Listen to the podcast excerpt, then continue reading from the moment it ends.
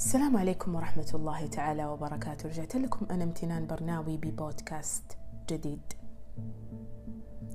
شوف فلان تميز وتخرج بمرتبة الشرف وإنت لا. شوفي فلانة برزت في مجالها وإنت لا. شوف فلان بدأ مشروعه الخاص وبدأ يجي دخل محترم وإنت لسه تدور على وظيفة. شوف أو شوفي فلانة تميزوا وبرزوا وإنتوا لا. هذا الحديث يدور كثير جدا. يدور بيننا وبين أنفسنا واحيانا شخص آخر يتكلم بهذا الكلام معنا ويكون نقاشنا مبني على هذا الأساس. المقارنة. المقارنة هي الوحش الكاسر. هي القاتل الصامت. مقارنة نفسنا بالآخر هي أكثر وسيلة مدمرة للنفس. وكثير مننا يستخدمها بينه وبين نفسه أو يسمح للآخرين إنه ينفذوا هذه المقارنة عليه وعلى حسابه. أنا سؤالي يقول إذا رب سبحانه وتعالى خلقنا متفردين ومتميزين كل إنسان على حدة. إحنا ليش نسمح لأنفسنا إننا نكسر هذا التميز ونبطله؟ رب سبحانه وتعالى لما خلق البشر حتى التوائم المتشابهين نجد منهم الطبيب والآخر مهندس. نلاقي منهم شخص يحب السفر ويحب الاكتشاف والآخر يحب العائلة متزوج ومكون أسرة. حتى التوائم المتشابهين رب ميز كل واحد فيهم عن الثاني. فسبحان الله تعالى أكيد ربي ميزنا لحكمة إلهية. إحنا ليش نسمح لأنفسنا إن نكسر هذه الحكمة ونقارن نفسنا بالناس؟ بعضكم يقول طيب المقارنة هي الوسيلة للتعلم. اسمحوا لي أقول لكم هذا الكلام صحيح وفي نفس الوقت خاطئ.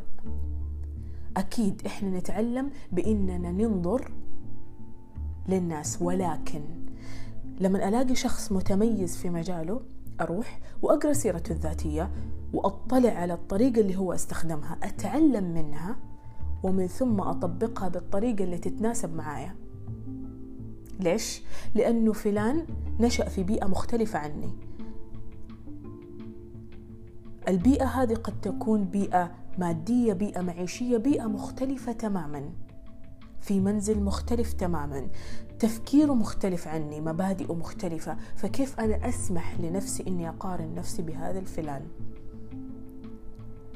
فإذا أبغى أتعلم أستخدم أسلوب التعليم الصحيح. أشوف السيرة الذاتية وأتعلم منها قدر المستطاع وأطبق الطريقة بالأسلوب اللي يتناسب مع شخصيتي أنا مبادئي أنا تفكيري أنا والمرحلة اللي أنا موجودة فيها. هذه هي المقارنة المسموحة. أو هذا أسلوب التعلم الصحيح.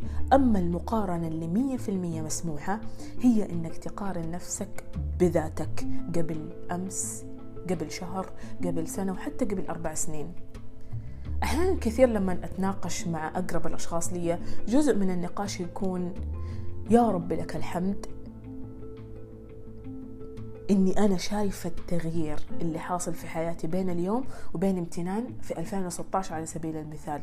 السنة اللي دخلت فيها عالم القراءة السنة اللي دخلت فيها عالم الكتابة السنة اللي أحدثت التغيير الجذري في حياتي وأقدر أشوف الفرق الشاسع في هذا التغيير. نظرتي للأحداث اختلفت ردة فعلي اتجاه المواقف اختلفت تماما. فهذه هي المقارنة الوحيدة المسموحة. تقارن نفسك بذاتك فين كنت وفين أصبحت. وتستشعر جمال الفرق بين فين ما كنت وفين أصبحت.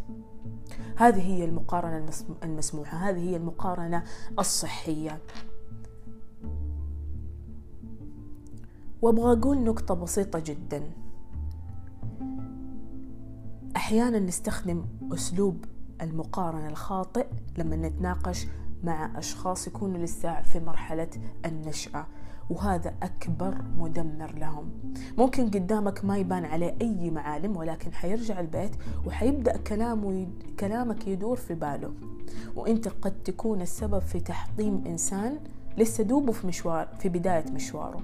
فلا تسمح لنفسك تكون السبب في هذا الشيء. وأرجع أقول ربي لما خلقنا خلقنا منفردين ومتميزين. لا تسمحوا لأنفسكم ولا تسمحوا لأي شخص إنه يكسر هذا التفرد اللي ربي أعطاكم هو وهذا التميز اللي منحته من الله سبحانه وتعالى.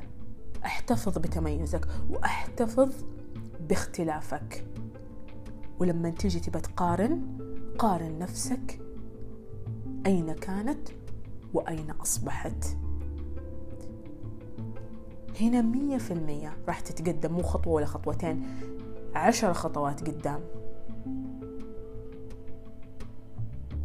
دمتم في حفظ الله ورعايته.